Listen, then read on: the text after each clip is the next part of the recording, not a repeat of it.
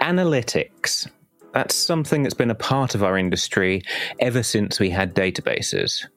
I mean, SQL contains a structured storage language, but there's a reason we call it the structured query language, right? Questions you can ask of your data are at the center of the story in any data processing system. Always more questions to ask of the existing data set.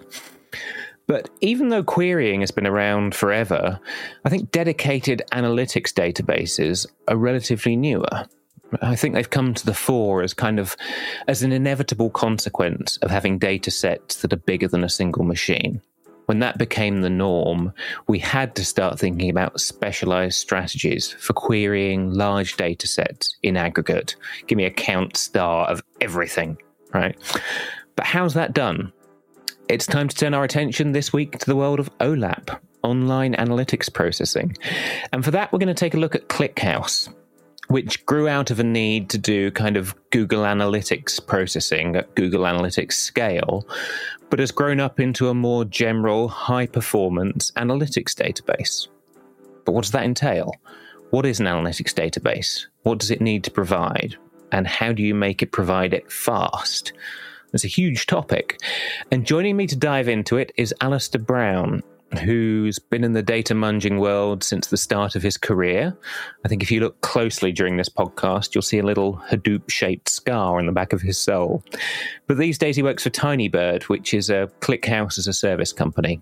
We do talk a little bit about their take on analytics at the end of the podcast, but mostly we're talking about what OLAP databases try to do and how ClickHouse does it specifically. So if your queries are too slow, stick around for some answers.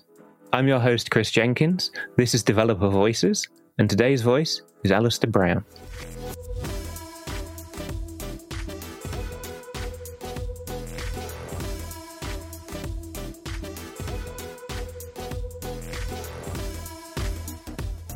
Alasdair Brown, coming to us live from the east of England. How you doing? Hello, I'm good, thanks.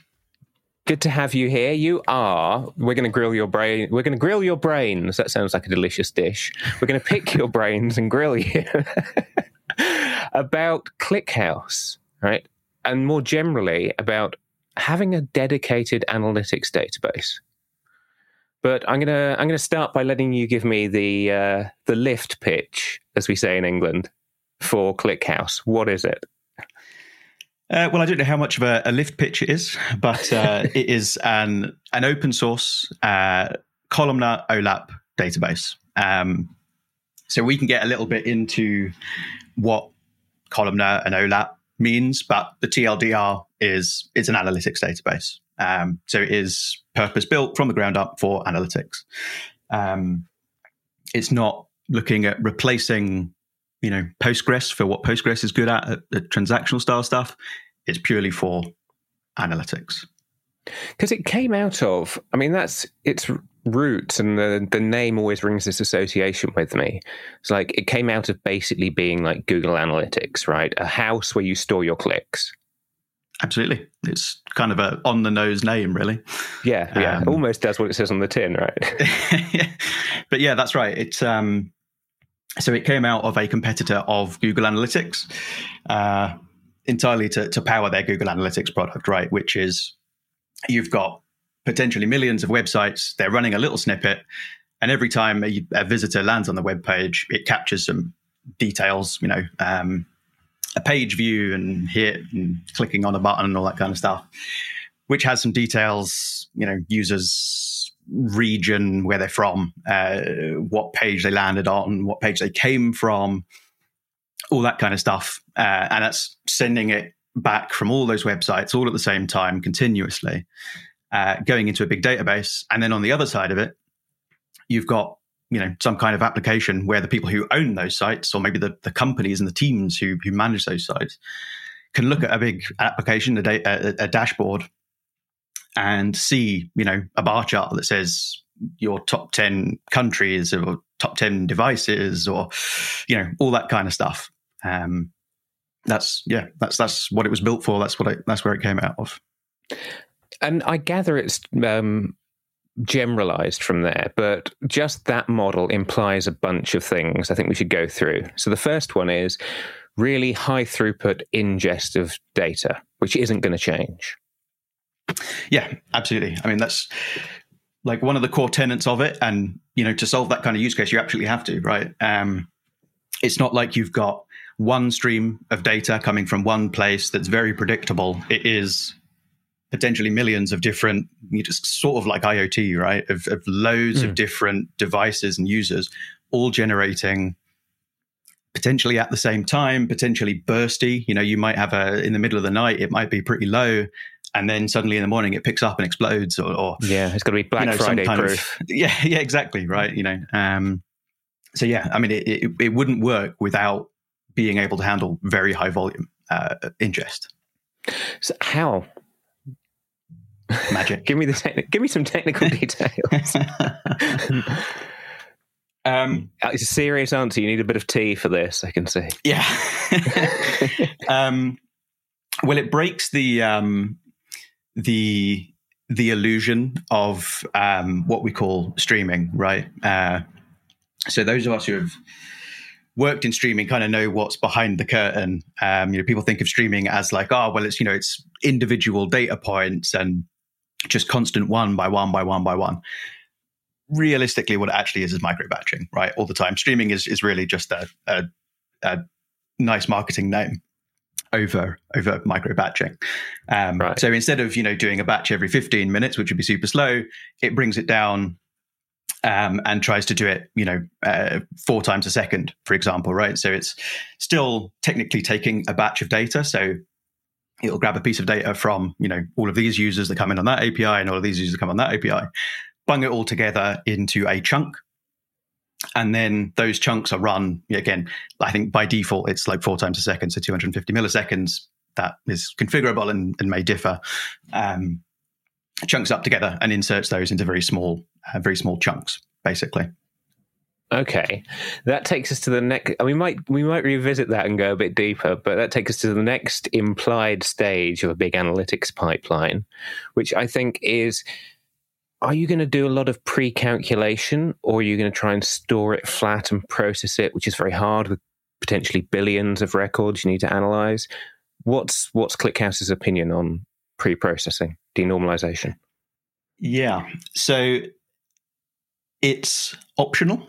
Um, you obviously can go and do a whole bunch of denormalization if you want to and if you are going truly into massive scale then you probably want to do some, right? Um, mm. But one of the, at least in my opinion anyway, of the most like interesting features of ClickHouse is um, its incremental materialized views, right? Um, which right. don't entirely get rid of the need for that, but for most people, pretty much get rid of the need for it.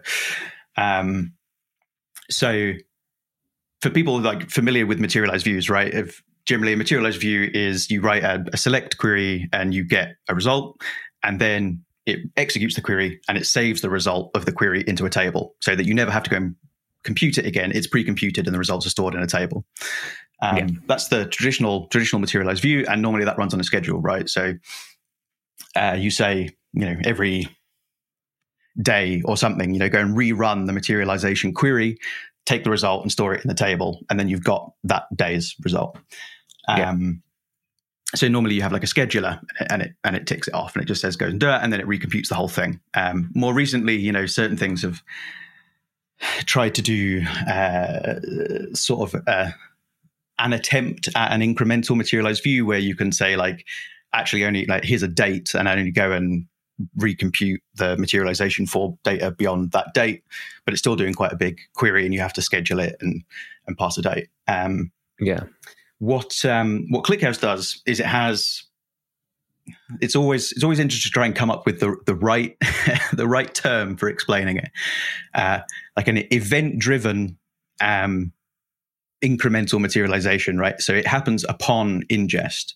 So in the same way that you would have a materialization query, uh, in ClickHouse, you have your materialization query, which is you know doing select and casting column A to a different type and doing some sort of aggregation, et cetera, et cetera, whatever it is, normal SQL. Um, mm.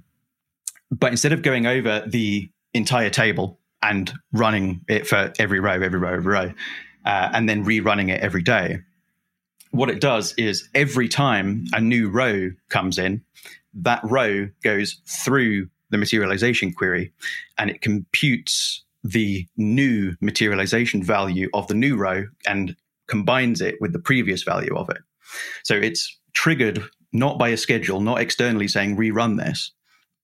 It's triggered every time you do an insert to bring a new row in, and it just appends and then merges the, the new materialization onto it, which is super efficient, right? You know, you don't have to go and yeah. do these massive recomputations of um, of the materialization.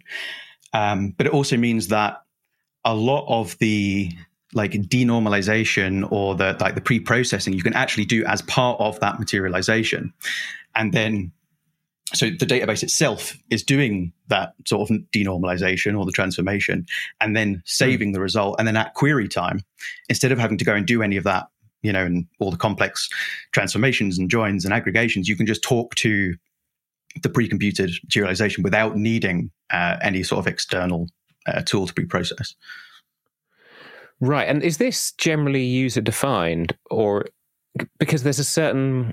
Okay, so the, the more general question here is how much is ClickHouse still a click analytics database and how much is it generalized to this is a general analytics database for any use case? I mean, it's very generalized, right? Um, you can still see uh, like hangovers of when it was specifically for doing web analytics, right? It's of all the databases in existence, it's probably got the the most comprehensive set of out of the box functions for you know uh, like breaking down URLs and like stripping HTTP paths out and finding query parameters and stuff, right? You know, the amount of time people spend writing like regex patterns to do that in other databases, and ClickHouse has just got millions of them for anything you might want to do with URLs. Um, right. And all that kind of stuff, right? So you can really see when you get into its functions, okay, it was obviously doing a lot of stuff with URLs. It's got a lot of stuff like UUIDs and, and ULIDs, right? Which is a slightly more modern UUID. Um, and like IP addresses and geolocation and stuff, stuff that you would always expect to be in web traffic. But outside yeah. of those functions, uh, everything about it is is pretty general, right? You know, it's a, a, general query engine, it's a general columnar storage engine. It's it's not none of that is really tailored for specifically web analytics.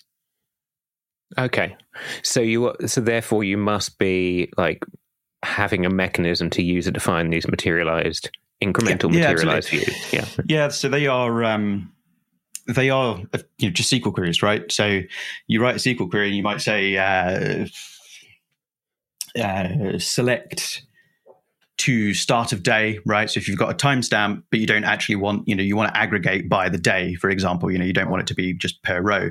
So you want to bucket it into windows of, of a day. It's got a lot of really awesome like date functions, which are just amazing time savers. Um, so, you know, super, super easy to like transform a day into a bucket of say the start of the day rather than individual timestamps. Um, and then do a, a sum, let's say, you know, just a, a basic sum uh, and yeah. then group it by by that day, right? And what you end up with is you know one one row that says I am the first of January 2023, and and the sum. But if you pre, if you've got you know a billion rows and you run that over all of that data, you get a sum, right? But then if a new yeah. row comes in, you obviously need to go and update that sum. But you don't want to go and recompute it for the billion rows you've already done. You just want to say I've already got the sum for that day, and now I've got a new row with a value of 20, and now I need to add 20 to the previous value. Super yeah. simple logically, right? It makes it makes total sense. Go and find the bucket that relate that this row affects and go and add it to it. Um, the way that ClickHouse actually does that, uh, and this will be an interesting one to try and explain without tying myself into a knot because I'm not looking at a diagram. uh, is um, so it uses incremental bless you, incremental states um, where you know, uh, a chunk of rows comes in and it will compute, say, you know, let's say you've got 100 rows that come in and three of them are for today, right? So that's a chunk where you need to compute the sum, and that's today's one, and then all of the other rows are various other other buckets. So yeah. in that incre- intermediate incremental table, you've got potentially multiple states for the same day, where you know the first of January we saw three rows and the total was ten, and then we saw another ten rows and the value was hundred, and then we saw another you know 100 rows and the value was 50 or something and you end up with mm. four incremental states so rather than you know you had two 200 actual like raw unique rows come in and then your incremental states might be say four rows right which is which is four slightly pre-computed values but then at query time you don't want four rows you want one row right so then you have to consolidate yeah. um, so ClickHouse is a background process that takes all of those incremental states and then merges them. So, like every 10 minutes, just on a schedule behind the scenes, it's going and compacting all of those incremental states to say, go and find okay. all of the incremental states for January the 1st and compact them into one. And then the next time I get an incremental state um, for January the 1st, I just add a new row, right? And now I've got two rows, which is the combined state of all the previous states plus the new state. And again, in the background, it's going to go and compact those eventually so that you again only have one. But at query time, so when you know a user comes along and says select what the sum is for that day, you don't actually know how many incremental states there might be, right? Because it runs every 10 minutes in the background. You don't know if that's run. You don't know if there's 10 states or one state. Yeah. So at query time, when you use these incremental uh, materialized views, you have to go and say, do the merge. And it goes and looks for any of the parts, the incremental states, and merges them at query time and goes and does it. Now you might get lucky and they've already been merged, and so it doesn't have to do anything, right? So there's no overhead at all. Or there might be five states and it has to go and combine them all, which is still a lot, you know, a lot less overhead to combine five hmm. states than it is to compute the sum over, you know, a million, a million rows potentially, right? Um, which is just a little like intricate detail of when you do those materialized views, right? You have to not only think when you're writing the query, what do I want to materialize? But when you query them, you have to think, I need to remember that these are incremental states that I need to merge for the query. Okay, so this does actually leak into user space. It does, yeah. So they have right. these what are called state and merge combinators. So instead of just doing a sum when you want to do a materialized view, you append the, the state combinator onto it. So you say, um, you know sumState whatever the field is that you want to sum. And that tells ClickHouse behind the scenes that, okay, I'm doing a stateful sum where I want to sum whatever I get, maintain a state, sum whatever I get next, maintain a state. And then it goes and does all of that merge process behind the scenes. You never have to think about it. You don't have to do anything about it. It's all automatic. But then at user time, you have to use the merge combinator to say, um, you know, select sumMerge the field from the materialized view. And then it knows to go and um, make sure that the final merge has happened at query time. Okay. So that raises sort of side question. To what degree is this is the SQL interface standard? Yeah. well, that's always the fun one. Um, so I think if you ignore some of that materialized view stuff, then most of the SQL is pretty standard, right? Um, if you're using something that is, you know, if you if you write some SQL that is like pure ANSI SQL, uh, 99% of the time you can copy and paste that and it will work. Uh, most of what ClickHouse adds is stuff on top that extends it beyond that rather than changing what came before. Right. Right. So this, um, I guess, in that case, we should step back for a second, and because you're implying that you need a certain amount of analytic specific mindset to come to this database. So maybe we should talk about why Postgres isn't enough, or to pick a relational database that does it all. Yeah, I mean, let's go with Postgres because I mean, I'll say Postgres, but when I say Postgres, the same largely applies to MySQL and Oracle and yeah, whatever. I'm sure. Um, I'm sure everybody in the Postgres world has mixed feelings about their trademark being used broadly, but also they are the de facto. yeah. And by the way, I love Postgres, and the thing that I always try and like make clear is that no analytical database, especially ClickHouse and all the other ones that compete with ClickHouse, are coming and trying to like compete with Postgres and take away with Postgres and say Postgres is old and deprecated, right? They're different tools for different jobs. Um, yeah. I so, think certain companies, once you get past a certain size, the idea that you'll have one database to rule them all is falling away. Yeah, yeah, absolutely. I mean, the thing is, like, there are at small scale. I mean, people, like analytics works on Postgres right?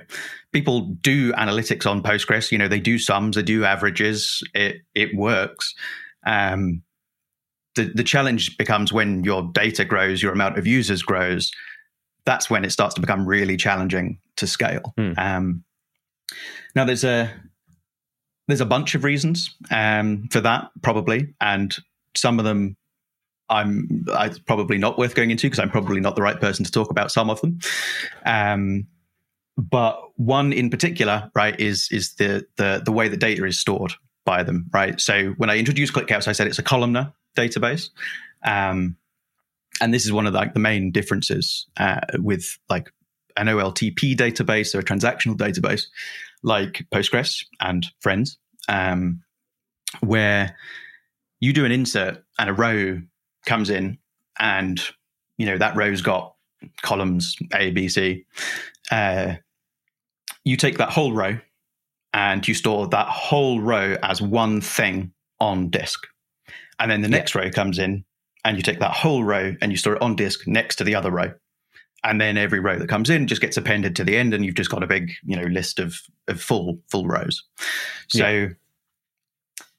that is very good when you want to say, get me row three right? I want all of the columns of row three. Just scan through them and find me the third one.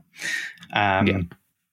Where it becomes challenging is when you want to say, I don't actually want uh, one row, and I don't actually want all of their columns. All I want is a sum across all of the rows of column three. Because what you end up having to do is go, right, read the entire of row one, get me column three. Read the entire of row two, get me column three, and so on and so on and so on through the whole thing, right?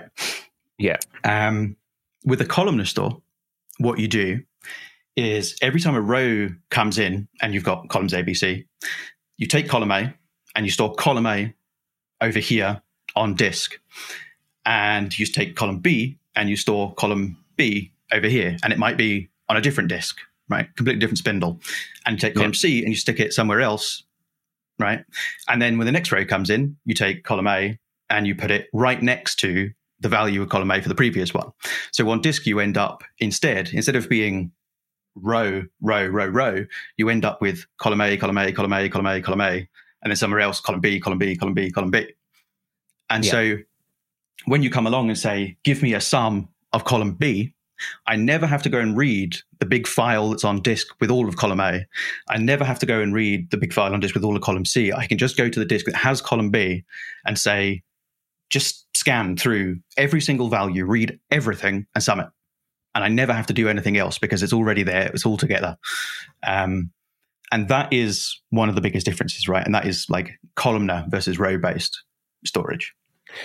Yeah, that's a good way of thinking about it. It's like, um, how much of a difference does that actually make, though? Because I mean, I'm gonna stick my finger in the air and say um, the average database table is 20 columns wide.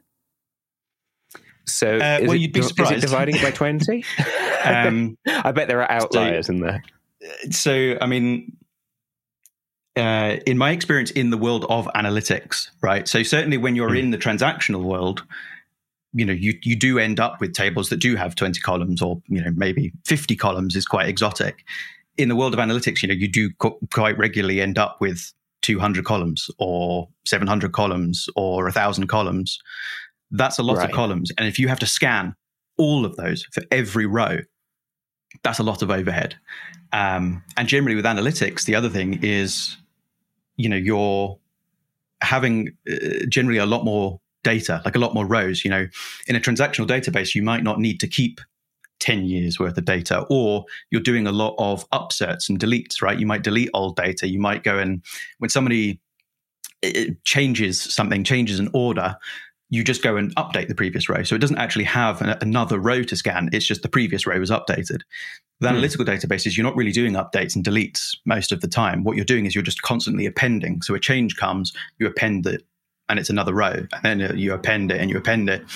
And then it, in your logic, you know, if you only want the latest one, you say, well, you know, get me the latest one and ignore the older ones. Or you're actually interested in being able to analyze how many changes there were and what happened between changes.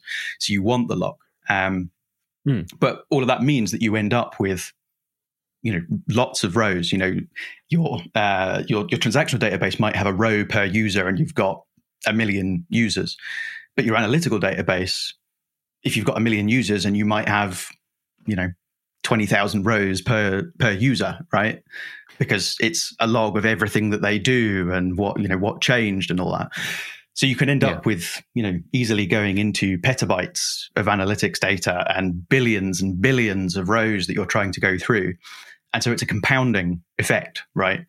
Of even if you did only have 20 columns but you've got 30 times the amount of data it's a compounding effect if you have to go and scan all that data but then you end up with actually a lot of analytical systems are much wider because, I mean, it kind of sometimes it goes back to the denormalization stuff, right? Of um, quite often, instead of uh, like analytical bases don't don't normally do the like referential integrity and like primary keys and foreign keys of transactional databases to do that. You just want one row that's got the entire picture in the whole thing, right? Which makes it significantly yeah. easier to do your analytics. Um, and you know the the you you might go going back to the the pre-processing question you might do that before it reaches the analytical database right you might pre-process it and then store it or you might do that denormalization inside the the, the analytical database okay so does that mean that generally you'll be using something like clickhouse in concert with other databases yeah is it Absolutely. part of a balanced breakfast yeah yeah um, like unless you are doing something hyper specific where you are literally only doing analytics, then you are going to have more than one database. Uh, you know, um, if you're building any kind of front end, I mean, let's say like Uber, right? You're doing you're doing Uber Eats or something. Yeah. You know, Uber Eats, they they use analytical databases, right? But they also use transactional databases. So when you log in and you go and get uh, your you know give your username and password and you get your profile information it's got your email and your your name and your phone number and all that transactional database right you, you wouldn't want to use right. anything else for it but when you want to go and look at um, how what is the uh, expected delivery time of all of those restaurants because you're looking at how long did it take for all of the other users who ordered and then got their food delivered how what was the average delivery time for each of those so that you can display to the user this restaurant is taking about 30 minutes to get food to you and that helps users reason about what restaurants they want to go to. Yeah. Doing that at the scale of uber of, of uber eats where you've got millions of users loads of data loads of restaurants that you need to go and crunch. And yeah, not only have you got a million users, but you've got potentially tens of thousands to hundreds of thousands, maybe even millions of users at the same time. Right? It's not just like you've you've got millions of users, but it's only like ten doing a query at a time. You've potentially got you know hundred thousand users clicking what restaurants are open right now, and they yeah. all expect to get a response. And because it's an app, and we're human and our attention spans are, are tiny. Um, yeah, you, you, you click restaurants.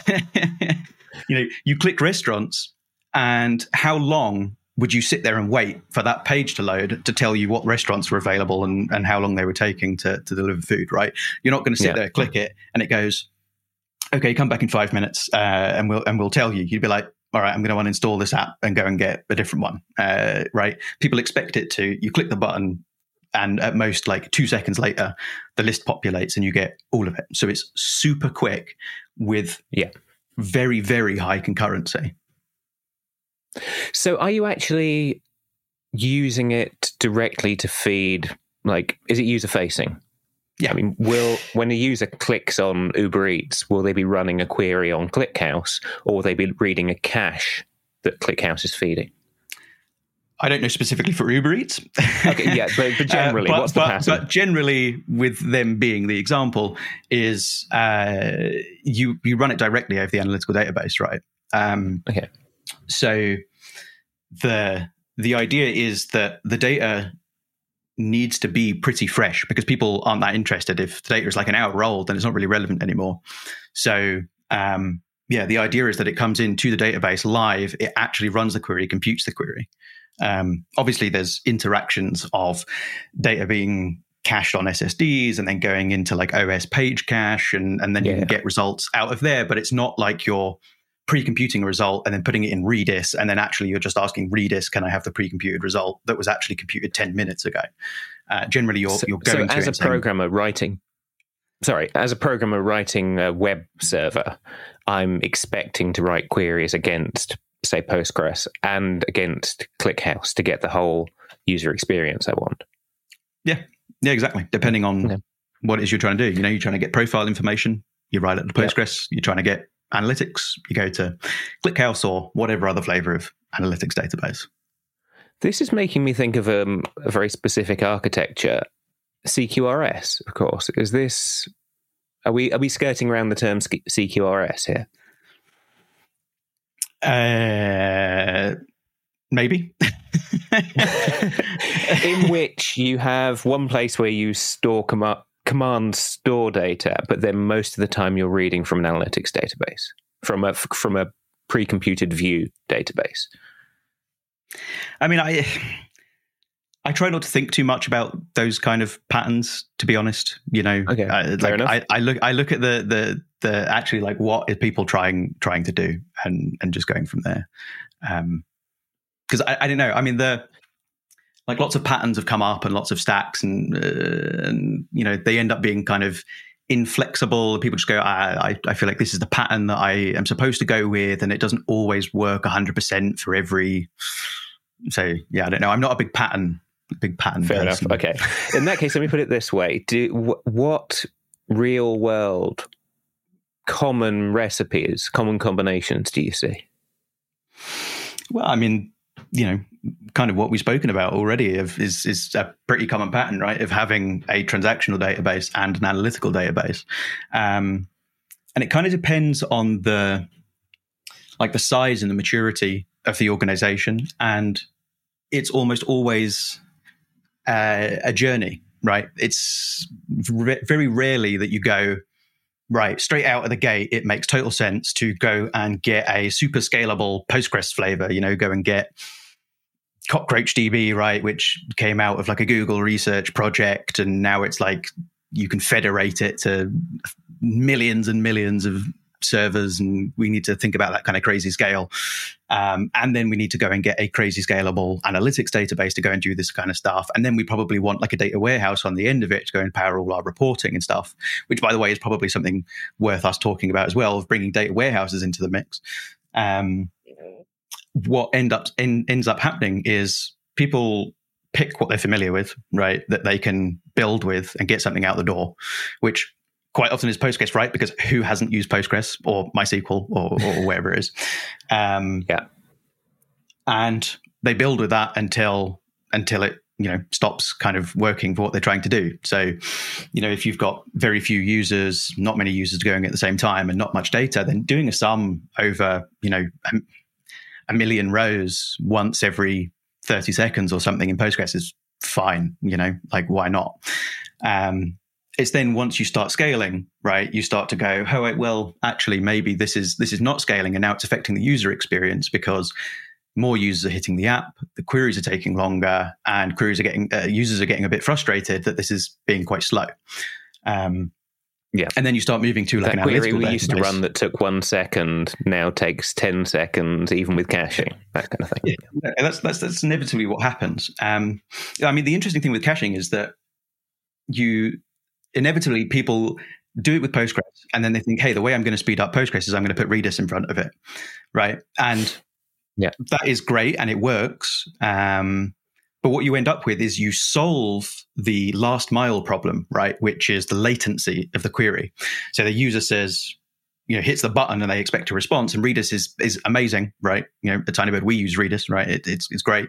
Um, uh, the, and it solves that latency, right? It, so the user gets the response in 30 milliseconds or whatever it is. What it doesn't solve is the first mile problem, right? Which is the freshness, uh, which yeah. becomes quite challenging if you're just relying on a caching layer because you know, yeah, the user can access the data really quickly, but the data is quite out of date based on whatever your cache policy is. And then you have to think yeah. about, okay, how do I how do I evict out of my cache and how do I repopulate my cache? And it gets quite complex to do that stuff as well. So, you know, quite often that is the first port of call. And people go, hey, I'll just stick Redis on it, I'll cache it. And that works for a little bit. And then users start saying, hey, my experience is degraded again because all the data is out of date. Um, and then they start going into like analytical databases and hey, how can I actually get a system that can handle these big aggregations over big amounts of data with lots of users at the same time. Um, and you might end up with with ClickHouse. I mean, there's plenty in the space, right? There's there's a lot of analytical databases coming up in this space. Um, ClickHouse is is we haven't really. I mean, we haven't spoken about this yet, but like one of the nice things about ClickHouse is that it fits quite well um, with users who are quite familiar with traditional databases like Postgres. Um, because like so Postgres is it's really easy to come along and download one binary and run it on your machine, right? And you've got a Postgres yeah. and you can start developing it. You can do it locally. You can stick it on an EC2. You can go ahead and find all of the serverless stuff for it. But it's super easy to get started because you get one binary, throw it up, and hey, you've got a Postgres, right? Yeah. Um, a lot of analytical databases, like I, I came up in the the world of Hadoop, right? And if anyone's ever worked with the world of Hadoop, what you will know is that single binaries do not exist. Um, and what you end up with is going and downloading 40 different binaries and then having to try and work out, right, so if I want to run this one, uh, this tool, then I need to go and have this tool because that's its metadata coordinator. But then even this tool itself, not only does it have an external dependency, it's got six different uh, like services within the one component where it's got like the master and it's got the workers and it's got the coordinators within it they become super like complex topologies that are a nightmare to manage. And yeah, a yeah. lot of analytical databases came out of that era. So things like apache druid which like so i used to work at cloudera and that was a project that we worked with at the time it's a pretty complex topology of it, right? It's got lots of different roles. You end up having to deploy, you know, one type of node and one type of node and one type of node. Um, makes yeah, it very yeah. difficult. And that presents like, problems in production as well as like developing locally, right? Yeah. Yeah, so it, yeah, it's just like a super complex model to go and say, "Hey, I'm just a developer, and I want to run run one on my machine to uh, run one on my machine to run some code against to go and develop some stuff." Um, Whereas ClickHouse, it does have literally a single binary where you can go and download it and run it on your machine locally. Uh, nothing to configure, nothing to maintain. It's just like go, and you get a ClickHouse, and you can start developing against it. Which, like, it doesn't sound that impressive for people coming along from like Postgres, going, "Well, duh, like, why wouldn't you?" But it's actually pretty pretty uncommon in the world of analytical databases to get one that that can actually yeah. do that. Um, which is why it's like become super popular um, interestingly in like embedded applications. You know, a lot of places have started to actually embed the ClickHouse binary as a like temporal database. Oh, really? You know, just spin oh. up a super quick temporal in memory database, load a file in, do some analytics, output it, and then kill it, and it goes away, and just use it as you need it. Um, super super similar like DuckDB, right, has come along and done this done a very similar thing. Um, mm. So you quite often see them get compared of like ClickHouse Local and DuckDB of just being like an in memory, very quick data like temporal database. Oh, curious. Define temporal database for me quickly. So those that basically know. just one that you can bring up do a little something and then get rid of it right it is ephemeral. It is it doesn't it's not long lived it doesn't stick around. It doesn't sit on a server and it's always there coming around for queries. It's one where you have an application and it says oh i need a database quickly. Spins it up does whatever it needs to do and then spins it down and it doesn't exist and doesn't take up any more resources anymore. That raises quick questions about startup time and is there a memory only flag? startup times, I mean, are very quick. I don't know exactly what they are. Uh, you know, uh, most of my interaction these days with ClickHouse, right, is through Tinybird, which so I uh, I'm not working yeah. with with ClickHouse local uh, that often to know okay. what its um, what its startup times are, but they are like pretty much uh, like unnoticeable. It's not like you start it up and then you have to wait for things to get in sync and start for like 20 seconds. It's you know half a second, a second at, at most. I can I can verify that I ran it before we started recording, and it's like okay. This is far. Uh, my first experience was very good. Then I realized I didn't have four billion rows to hand to do anything tasty with it. yeah, um, um, but I mean, is there an in-memory only mode for this kind of use case? Um, it's a good question, actually. Uh, I don't, I don't know if the ClickHouse local one is running by default in memory. I mean, like, I would. Hmm, yeah, I'm not sure. I would assume so. Okay, we'll save that one yeah. for later research. Yeah, you can help me put it in the show notes. I, I, I would have to Google it to be per- to be perfectly honest. So, no, this is a closed book test. This podcast, you can't do that. okay, so um, going back to that whole pipeline of things you must need for an analytics database, mm. does it ship with like something user interfacey beyond SQL? Is there a analytics no. GUI? No, no.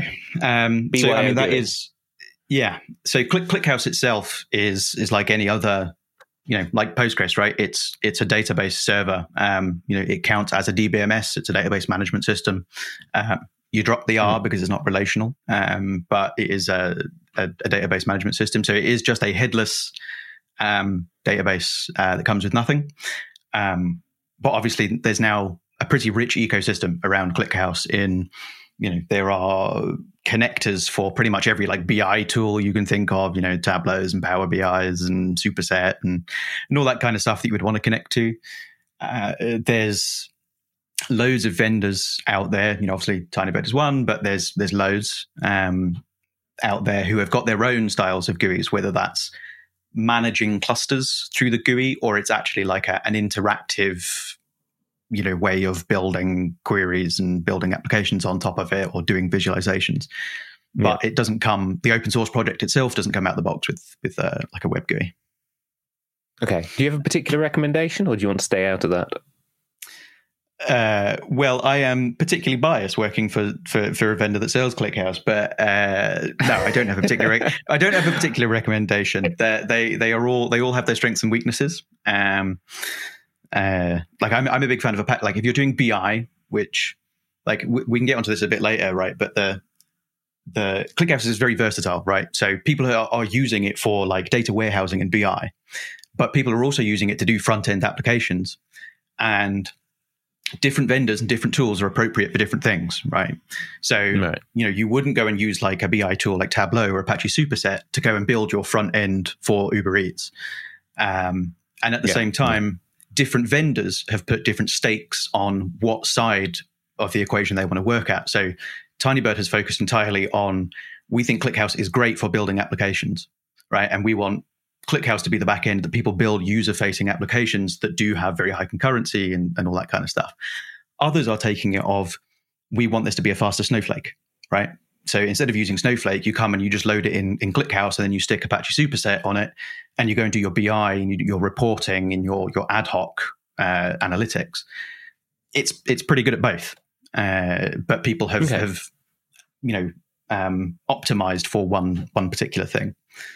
Uh, which maybe gets onto like we were talking about like what does a typical typical stack look like um, and i mentioned like data warehouses and how do, how do they come into it uh, yeah, yeah. Because like if you've if you've been working with databases and transactional databases, and you but you haven't come across you know application analytical uh, databases for applications like ClickHouse, you may well have already come across analytical databases, but for warehousing like BigQuery and Snowflake and Redshift and, and all that kind of stuff, or Hadoop back in the day. Um, yeah, yeah. Which you might think, well, what's like, what's the difference? Why wouldn't I just go and do that? Um, because they generally are also OLAP and they are also columnar. Uh, but then they vary very differently. So it's like they tend to have the much more complex distributed architecture of, you know, you've got pieces of you've got your storage over here and generally it's like cloud storage up in s3 or gcs you know it's a blob storage in cloud um, and then somewhere else you've got your compute and then whenever your compute actually wants to run a query, it has to go over to blob storage, and you've got the latency of going over the network and getting files from blob storage, reading in the file, and then going through the file, um, which adds a lot of latency. Um, but generally, warehouses focus on like arbitrary complexity. So uh, this is kind of like a like I've sung the praises of ClickHouse, and it's probably quite good to talk about its limitation as well, right? Um, okay. So the the warehouses are super good if you are trying to do insane levels of complexity over insane amounts of data, right? So if you've got 40 petabytes of data, you've got, you know, tens of hundreds of billions of rows, um, and some crazy analyst comes along and they're trying to do, you know, the select 100 rows with 20 aggregations around some of those columns. Um, and they are doing 70 joins, right? You know, they're, they're going out to so many different tables yeah, yeah. and doing these crazy joins. Warehouses are brilliant at that, right? Because they will just go, okay. Um, but they might say, okay, see you next week. Uh, because because what what they're what they're very good at is just going okay I will take whatever ever you send at me I will do it right I, I will find a way to do it but I will get you the response sometime I don't know how long, um, yeah. because what they will try and do is is uh, MPP, right? Massively parallel processing of chunking queries up into very small fragments that will fit in the resources they have. And they will always get you a response, but it could be potentially slow. So, yeah. you know, if you've got limited resources, but you're trying to do this insane, massive query, um, it won't go, sorry, I don't have the resources to do that. What it will try and do is say, okay, uh, I will do, you know, a very small fragment of it. I'll take 10,000 rows and I'll compute the, the result for 10,000 rows. And then I'll store that. And then I'll go and compute the next 10,000 rows and I'll store that. And then I'll compute the next 10,000 rows and store that. And just keep doing that over and over and over and over again until it's got the whole thing. And then it will take all of those um, uh, intermediate ones and do the same thing. It'll go, right, I've got 10,000 intermediate states, go and take 10,000 of those and merge those, go and take the next ones and merge those. And it'll just keep doing it in these stages of breaking it up, getting a result, breaking it up, getting a result, which means it's yeah. very, very good at having a, like, any complexity of query on a small amount of resources, but it could take however long. Um, yeah, yeah, And it will handle failure. So if any of those fragments of the queries fail because the network went down or because when the servers failed, it'll go, okay, I will wait for that to come back up and I'll retry it and I'll get you the result. And it'll delay me, but you'll get a result, which is exactly what you want if you're doing a massive report over billions, you know, tens of billions of rows and petabytes of data that takes yeah. a weekend to compute and you hit the button on Friday and then you come back on Monday and you want a PDF in your email inbox with the report, right? You don't want to come yeah, back and over the weekend it failed and it said, sorry, I ran out of memory halfway through, right? It's not useful. so yeah. that is like what warehouses are optimized for. Um, whereas ClickHouse, one of its things that it's not so optimized for is is that kind of like arbitrary complexity and just throw anything at me and I will make it happen. It will hit into boundaries of that's too many joins, that's too much of a complex query. Um, I don't have enough memory on one server to handle that query, so I'll fail. Um, and it, it's like a slightly different priority, right? Of like interactivity. So, like you saw this originally come up in the Hadoop world, right? So you had uh, Apache Hive come up, which was like the snowflake of, of yesteryear, which was the throw anything at it, and it'll go away and take a week, but it'll get you your answer. And then you had Apache uh, Impala come up, which was like, no, you don't want to do a report. You actually want somebody sat at a terminal running a query and they get a response immediately. And mm. the hmm. point is that it biases towards interactivity of I want a result very quickly of and if if it fails, fine, but I want the result. So it will fail and just tell you it failed. And then the user can go and retry it. It won't sit there for an hour trying to recover and say, oh, no, I'm going to retry that fragment or retry that fragment. It will just fail and say, no, I failed. Um, yeah. Which you might think, why would you ever want that? But right, it's it's depending on, on entirely what you're trying to do and what you want at the time. Um, yeah, do you want trade-offs. a super quick result, whatever, or do you want a slow result, but it always works? I sometimes think the the fast result model really shines where you don't know yet what question you actually want to ask.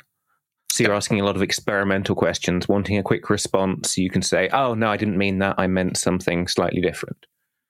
Yeah, yeah, yeah.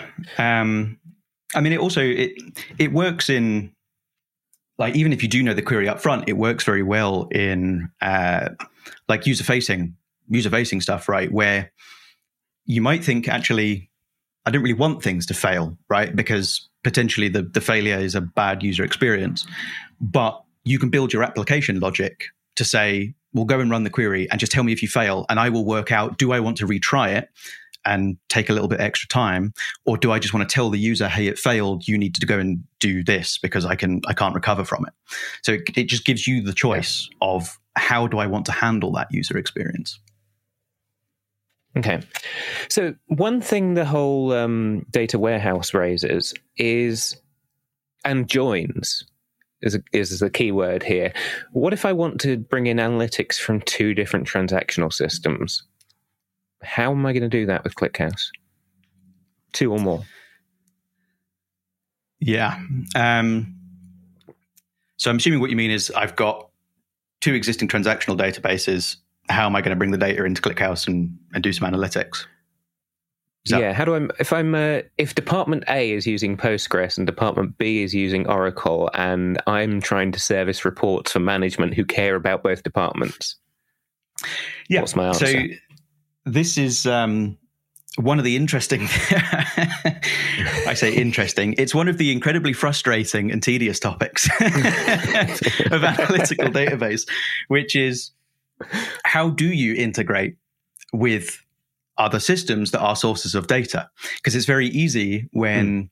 the source of data is an API and it's it's new data that's coming in and you can just say insert that data it's very easy when it's a kafka topic and you can just say well whatever's on the kafka topic just take that in and put it in a table mm. when you've got and what happens in a lot of big big businesses now is you've actually got databases that have been federated all over the organization and that everybody's gone, oh, well, you know, we hired somebody who likes Mongo and we, we've got a team who likes Postgres and we use Microsoft SQL, um, which has kind of, you know, it's, um, it's always been a challenge of how do I integrate all of those things? And everybody's ended up writing loads of glue code of, of you know, oh, I'm going to write a little custom bash script that's maybe executed on a schedule and it just goes and takes some data out there and it pushes over there.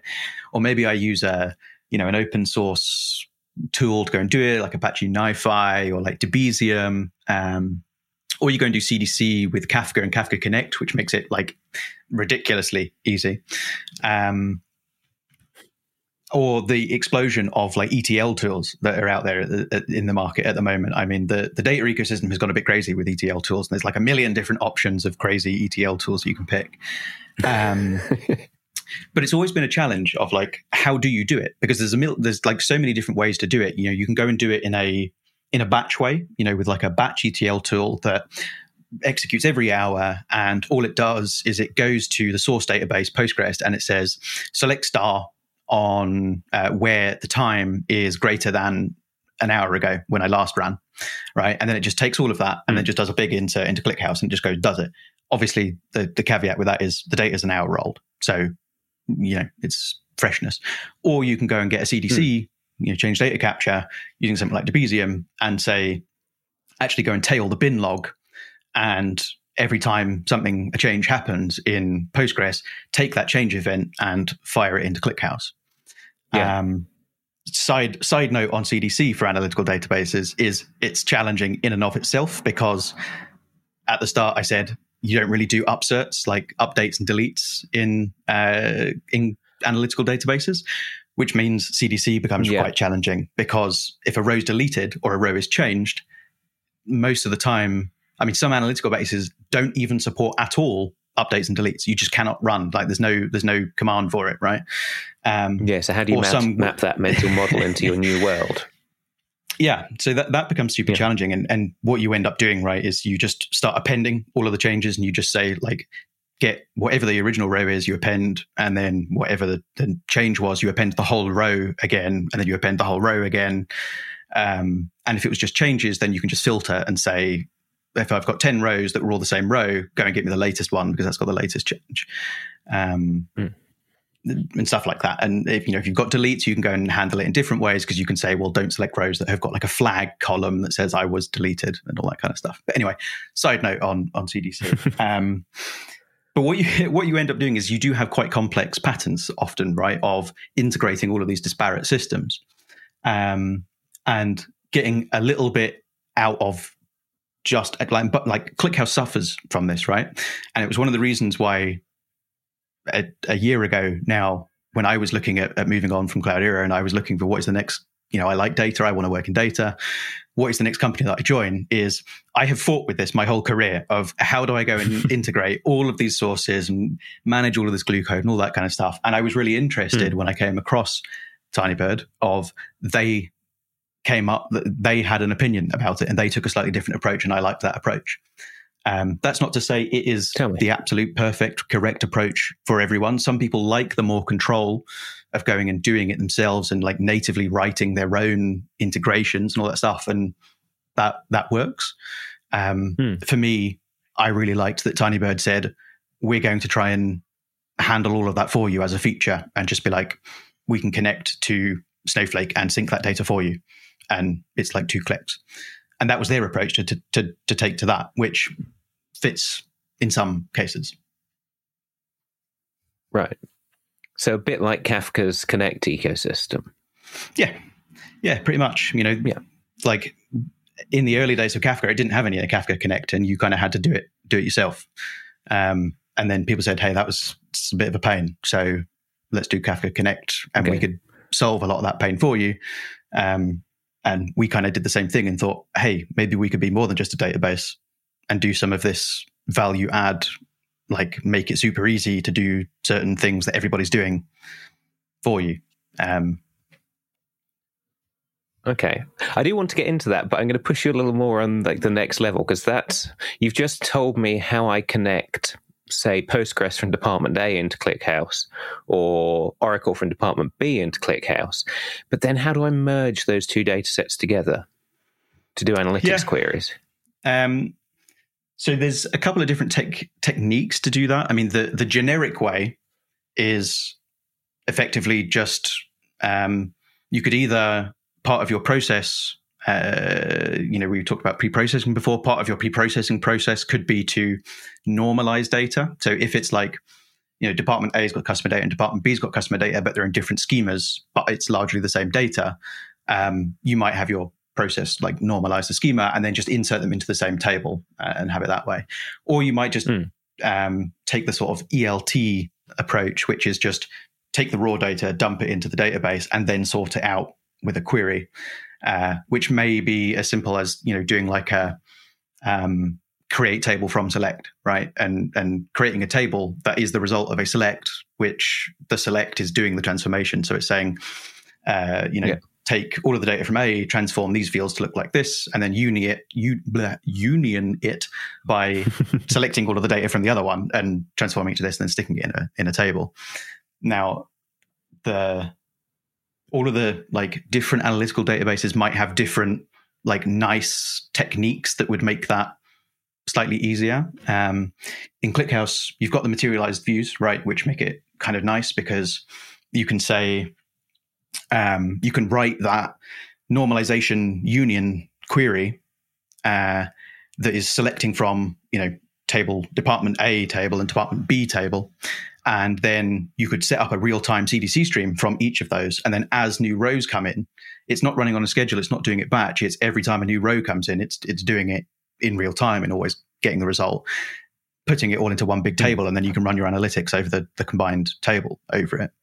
The, um, the other interesting thing that I find, I mean, maybe it's not the most in, in retrospect maybe it's not the most useful for this um, but ClickHouse is a very a very uh, it has the concept of table engines right of um, so not every table has to be exactly the same um, and actually you can configure exactly how uh, a table works under the hood by using a different table engine. So it's got a whole bunch of different ones of like uh, merge trees where it goes and like it can look for IDs and then it can automatically, uh, if I see, you know, if I see um, uh, the same ID, I can go and find the latest one of that ID and get rid of the old ones and automatically deduplicate stuff. Um, it's got like okay. replicating tables where you can say, actually, this table does not just belong in one place. Every time something comes into this table, I want you to automatically replicate this table over multiple servers. Um, so it's got like these these table engines that you can you can configure on a per per table basis to behave slightly differently depending on what the use case is. But one of them is uh, the null engine, and the null, the null engine, engine, is basically yeah, which it, it's basically um, uh, like on on Linux, uh, catting out to like dev null. Um, basically, it's it's just like a useful. It, it, sounds weird, right? Um, yeah, but what you can do is that uh, it's like an ephemeral pipe, so that you can pipe the raw data into a null table, and then have a materialization query at the end reading out of the null table and materializing the result. But you never actually store the incoming raw data that landed in the null table. So with oh, the previous one, if you have a standard table, you're actually taking up storage, right? Because you're writing, yeah. you're basically duplicating all of Department A's data onto a ClickHouse table and duplicating all of Department B's data in, into a ClickHouse table. But for the pure reason of transforming it and then storing it again. So you end up with three copies that are just slightly different. The null engine yeah. would mean that you could just take it all out of A, don't store the raw data, immediately transform it, and then just store the transformed one. And then you're only storing the actual end result and never the intermediate, um, you know, raw okay. result that you don't care about, which is quite an interesting one of just like a a way that you could optimize optimize that. Which again, I it, it may well be specific to ClickHouse. I, I have no idea if the like other analytical databases have that null engine or a concept like that. I can think of plenty of systems that have that kind of transformer notion, but that's a novel way to model it. Yeah. Hmm. I mean, it's interesting. Okay. Uh, so, yeah. Um, so we, uh, for time, I want to push on to. Um, I do want to talk a bit about Tinybird's approach with, um, and you've mentioned it a little bit with ClickHouse. One of the things that caught my eye about the way Tinybird positioned themselves is kind of from the API, making API building easy. That doesn't seem to naturally quite fit with the idea of an analytics database. So take yeah. me through that thinking. So the yeah, it's an interesting one. Uh, so I mean, it, if you if you consider that what I said before of there are kind of different fl- like uh, directions that people have taken ClickHouse in. So some have taken ClickHouse down, hey, hmm. we're a faster snowflake and you can go and do BI. We've taken the approach of, hey, we think actually ClickHouse is brilliant for user facing stuff. And, you know, we're not that interested in do you want to stick Tableau on it and have people drag and drop like charts on it in ad hoc build queries. We think it's better to predefine your queries and it goes to an application and your users hit those queries and get and get results. Um, and generally, the way that you end up integrating that style of thing, like applications always talk to REST APIs, right? If you build a, an Android app or you know or a web app, whatever it is, generally speaking, it's reaching out to an HTTP API and saying, "Hello, I, am hitting the get restaurants API. Can I have all the restaurants, please?" Yeah. Um, and what you end up doing, and people who have used you know Postgres to do the transactional side of things will have written an inordinate amount of uh, APIs, and you know we'll have worked with all of the different ORM libraries under the sun and all of the different API yeah. frameworks under the sun. And you always end up writing the same thing, right? Of of writing your API and all of your get methods, and then hand, sanitizing user input, and then translating that to a model that then goes and runs a query on the database, and blah blah blah blah blah and then once you spend all Yeah. that time writing that layer, you then have to go and you know host it somewhere, deploy it, and secure it, and scale it, and, and all that stuff. We basically just said, well, maybe instead of just being a database, we could also do that API bit, right? So because we are putting the stake in the ground to say we're interested in applications and we want to help you build applications, and almost always applications end up building ORM uh, APIs with with ORMs to go and do that. We'll just save you the time and we'll do that bit as well. So write a piece of SQL, do all of your analytics. Yeah, it's it's ClickHouse, it's a database, it's it's everything you would expect from ClickHouse. Plus, hit a button, turn that query into an API, and then you get the results from a, REST API, and you never have to go and write the API yourself. So it was really just a, um, you know, that's what we thought would make this more useful. Because I mean, that's like the thing with databases, right? A, a database is great, and a database can be super quick. And like uh, what you find a lot in analytical systems is people doing benchmarks right of vendor a says ah we compared our, our database to database b and c and we ended up on this this benchmark being 10 times faster. And then one of the other vendors does the same Yeah, yeah. test and says ah no we were 10 times faster. And the other one says ah no we were 10 times faster. Who do you believe? Um but also like does it matter?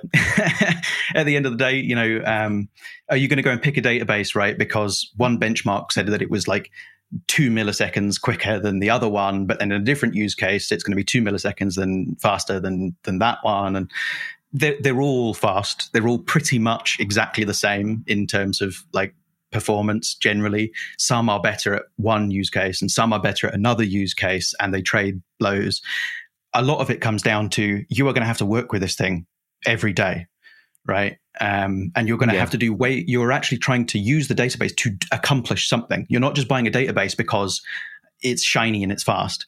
You're saying, "I'm trying to build something. I need a database."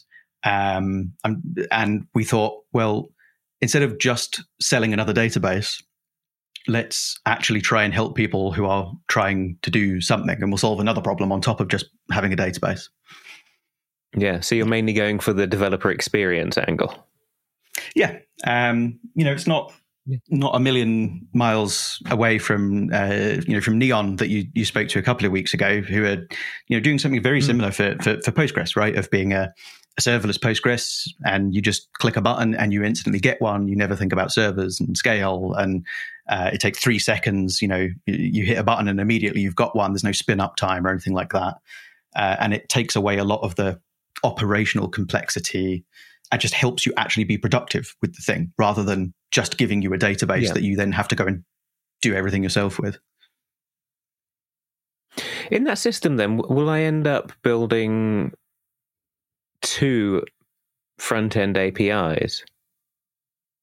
I mean, will I have, would I have all of my gets on Tinybird and all my posts and puts on some other system I've built?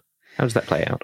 So, so that really depends. Um, obviously, we're generally we're obviously like we're working with transactional databases within an application architecture, right? So you'll have Tinybird, and you'll be making GET requests to Tinybird when you say, "Hey, I want to." Get all of this analytics data, and I want to display a chart, or I want to make a decision based on some analytics data.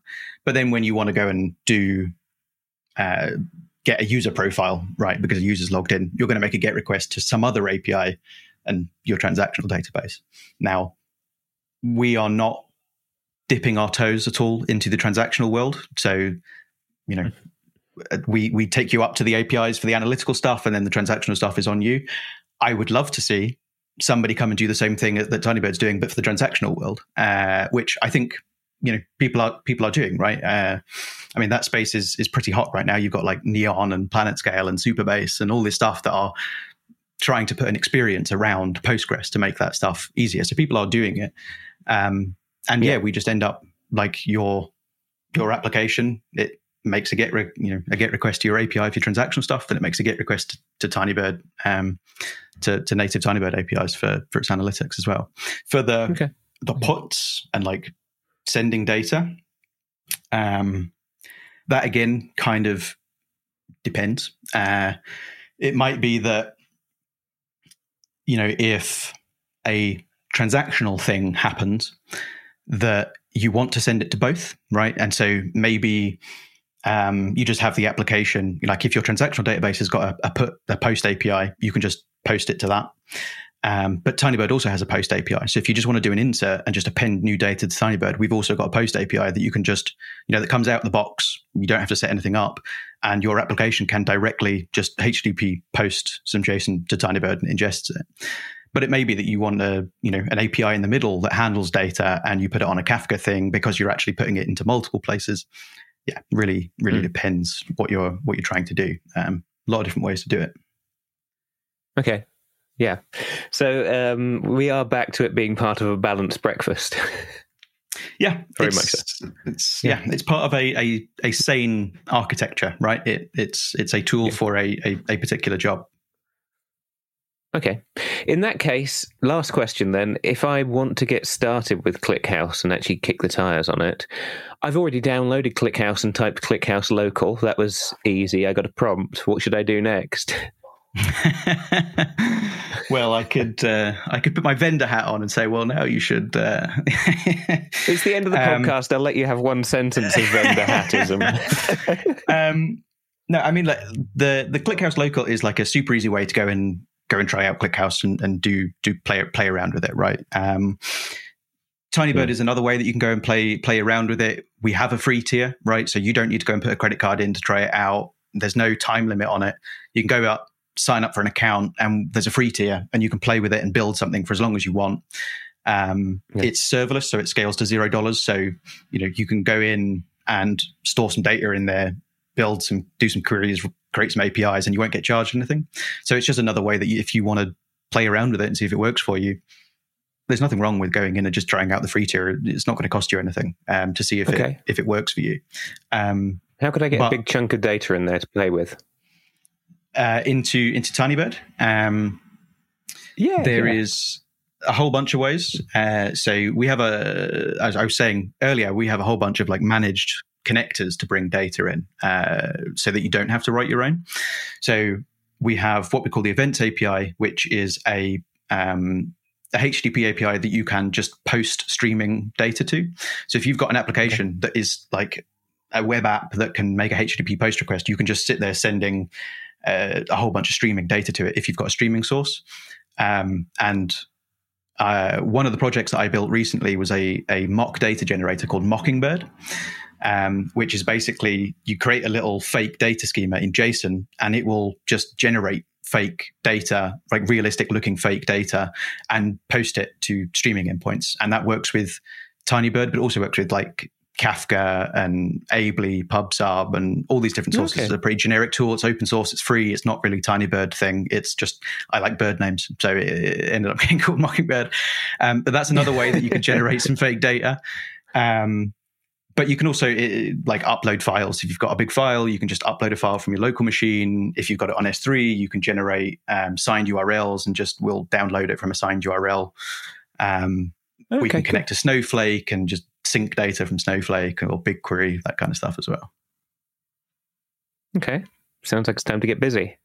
Al, thank you very much for taking us through the world of analytics databases. Yeah, well, it was great chatting with you, and uh, thanks for having me. Cheers. Thank you, Al. Now, this is off the point, but as we're at the end, I can stretch out and tell you this.